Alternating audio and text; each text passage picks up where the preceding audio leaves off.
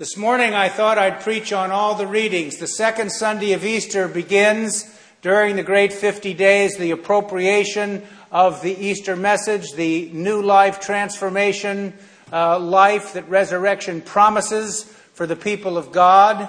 So they are now beginning to come to terms with the answer to the question, how then must we live? So we read during this time uh, from the book of Acts is the first reading normally uh, because it's about the history of the early church and how they began to appropriate the Easter message for themselves. We can now read from the Hebrew Bible, and we do it from time to time, but I like to read from the book of Acts because it's one of the great themes of the fourfold shape, and that's the history of salvation. How did the church live? So I want to preach on this text from the book of Acts, to preach on 1 John, which is about another of the great themes of the fourfold shape, and then, of course, to say a word about the gospel, which is the gospel we read every second Sunday of Easter, and that's about Thomas. So we'll see where it takes us. Uh, here's the text from the book of Acts. Now, the whole group of those who believed were of one heart and soul, and no one claimed private ownership of any possessions, but everything they owned was held in common.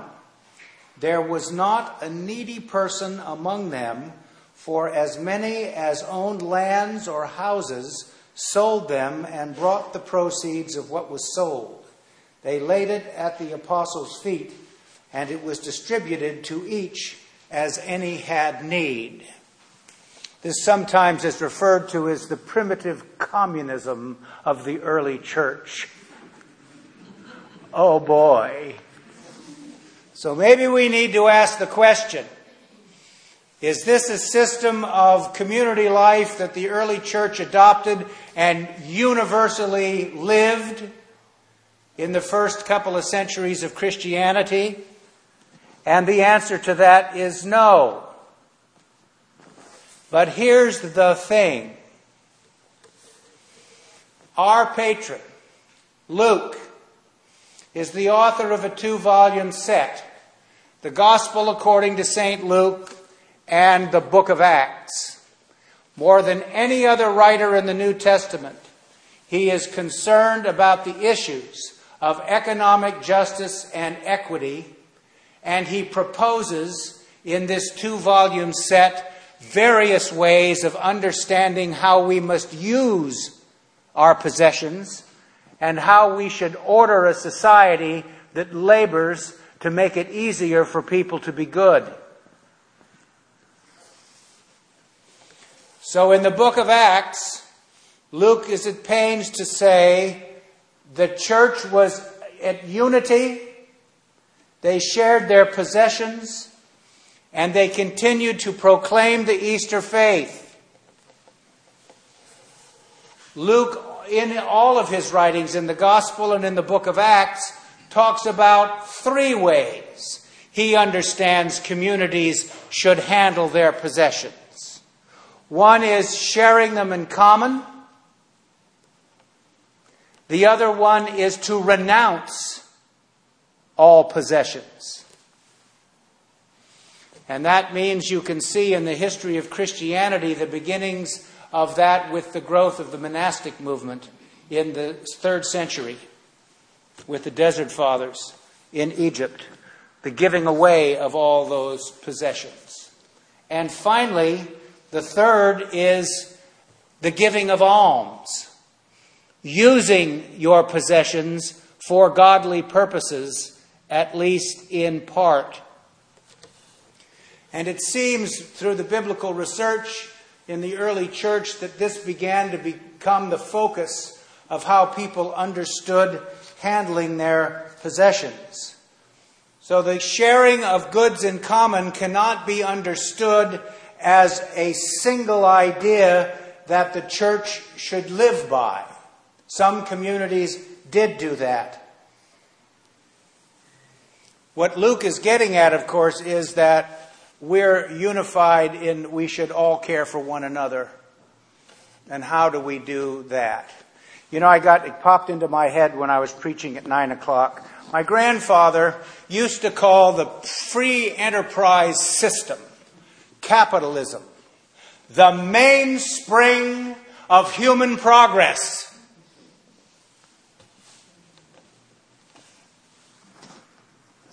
Bound to do the best for the most. One of the books that's used to support this view, or sort of the philosophical underpinning of what we call capitalism or the free market, was a book written by a rather boring and dour Scottish uh, philosopher during the Scottish Enlightenment named Adam Smith. And the book was called The Wealth of Nations. And it spoke to us about the invisible hand as it operates within the market forces and has the self regulatory power to do the best for the most. So when we have a conversation about this, something is left out. You know, the great conservative member of parliament in the 18th century, the Anglo Irish member of parliament, Edmund Burke, said, There is nothing shorter than the public's memory. And why do I say that? Because Adam Smith wrote another book before he wrote The Wealth of Nations. And that book was entitled A Theory of Moral Sentiments. And he presupposed, when he wrote The Wealth of Nations, that people would be operating within the market using some moral and ethical self regulation with regard to how they understood comporting yourself in that setting. I don't know, kind of is amusing, isn't it? It would be nice if the public's memory was a little longer and that we somehow needed to exercise some sense of um, what Luke talks about, you know, and that is, is that we look out for one another. And we're concerned about people on the margins. And that's an important thing. I have to say, this is putting my neck out, but I've got to tell you that it just, it just absolutely amuses me no end that in the public discourse in this country now, we've actually got people who are talking again about Ayn Rand. I read Ayn Rand when I was 15 years old. It seemed compelling then. Good night, nurse. You think policy ought to come out of that kind of stuff? Please. We need to think a little bit about how we look after one another, you know? And that's what this text is about the Easter faith, the taking seriously that everybody is made in God's image, that because of the resurrection, new life transformation, the defeat of the powers and the principalities on the cross, we have a new opportunity as human beings. And that comes to us in every age and every time. And the presence and the power of the risen Christ in the hearts of all faithful people is one of the things that provides the energy for us to do that.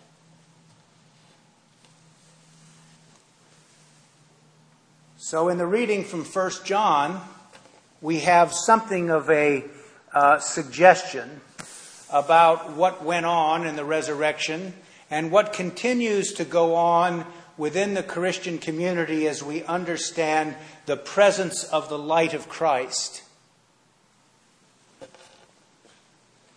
Because for the author of 1 John, Jesus was the light of the world. In the Easter liturgy, we light the paschal candle as a symbol of the pillar that led the people of Israel by night. So it is a light that shows us the way in the darkness, the physical darkness. It shows the community of faith how to proceed in uncertain times and circumstances.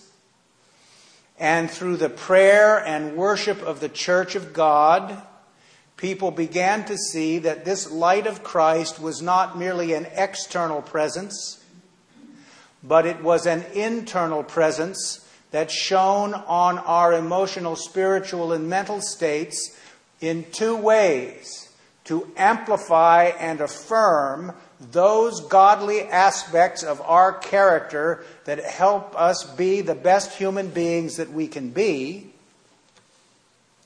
and also the light that shines on the places in our internal emotional and spiritual states and mental states which are worthy of being worked on.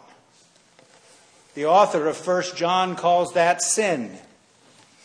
And he says, you know, because of the light of Christ, shining on those dark places, we also have an advocate, Jesus Christ, whose unconditional love, acceptance, and forgiveness, forgiveness allows us to enter this process of self examination and reflection and behavioral change without fear.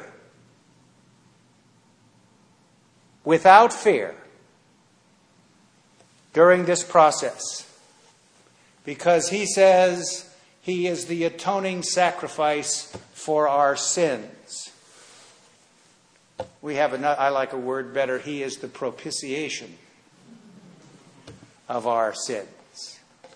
Right? And so by that process, we understand that it's possible for us uh, to be better human beings and allow the light of Christ to shine in our hearts. Most of the time, preachers preach on this gospel that we read every second Sunday because it's doubting Thomas.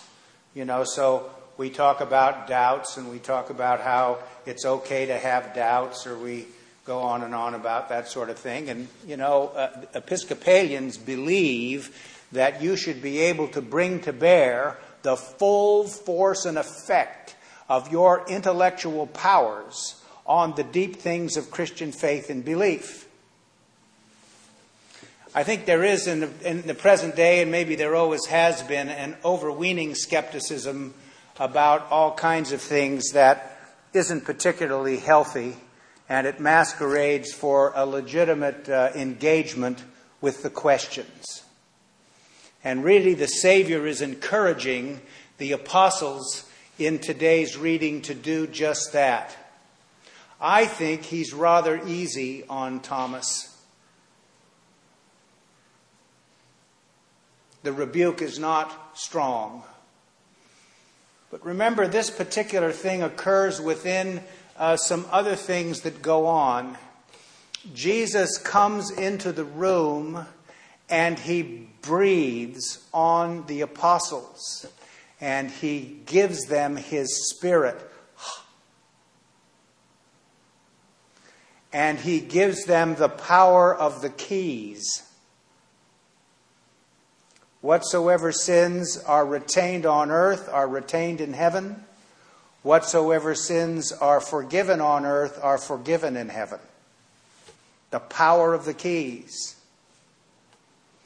And he tells them that this spirit is going to be the thing that is one of the great animating factors of the early community. This is what he is implying here.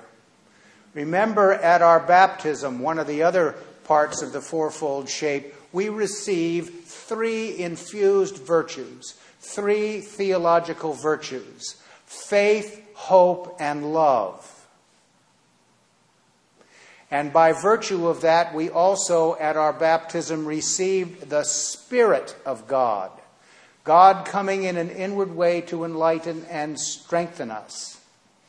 And so the Spirit is part of the illuminative processes of God at work in the hearts of all faithful people. And it provides us the ability to be people of faith, to be people of hope, and to be people of love. Episcopalians believe a lot of different things about how we get saved.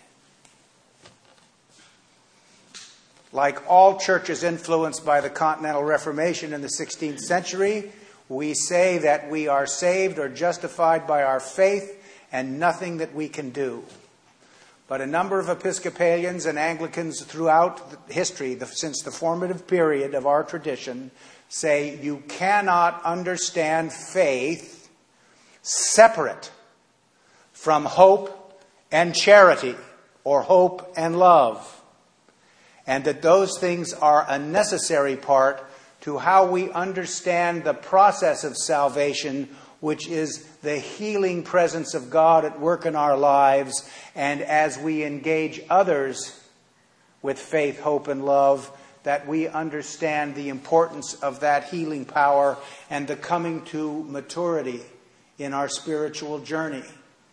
This is a very important thing, you know. Too much focus is laid on a, one, a very momentary occurrence within the processes of salvation and completely ignore the whole living into being rightwise with God, being made righteous through the power of God's love. So Jesus is talking to Thomas about his skepticism and he says one of the great lines Do you believe because you have seen me? Blessed are those who have not seen and have come to believe. He didn't say, have not seen and believe, have not seen and come to believe. What was the situation on the ground for the community of John's gospel? John's gospel is the latest gospel in the New Testament. It dates from about 90 AD. Gospel means good news. But for all the Gospels, Matthew, Mark, Luke, and John, it is the good news brought up to date. And people in the Johannine community now, two generations away, are struggling with how do I come to believe? The eyewitnesses are all dead. So, how is it that we come to believe? So, when you think about this reading, think about coming to believe in other areas of your life. Things that you have appropriated by faith, and as you have intentionally lived in a direction, you have now come to believe. You have had the trust and the assurance of the presence of God in your life. And by virtue of that, you are able now to live into the promises of God. So I think this week the assignment should be to uh, think about your possessions and how you use them. Think about the generosity of spirit that all of us are called to emulate. That you and I are part of one another, and that it is affirmed in the book of Acts and elsewhere in the New Testament as central to the gospel message. Give thanks for the opportunity to be an instrument of the light of Christ in the world, in big and small ways, and to be open to seeing that light in other people. All of us are made in God's image. And you know, when we talk about Jesus as the light and we use all these categories the risen Christ, the transformed, we are saying we have seen the human face of God. And while Jesus is the unique focus of the divine presence, you and I also can reflect back to the world that divine presence as well. In fact, it is part of our responsibility as being faithful to our mission to restore all people to unity with God and each other in Christ. Give thanks for the opportunity to do that during the great 50 days. Amen. Amen.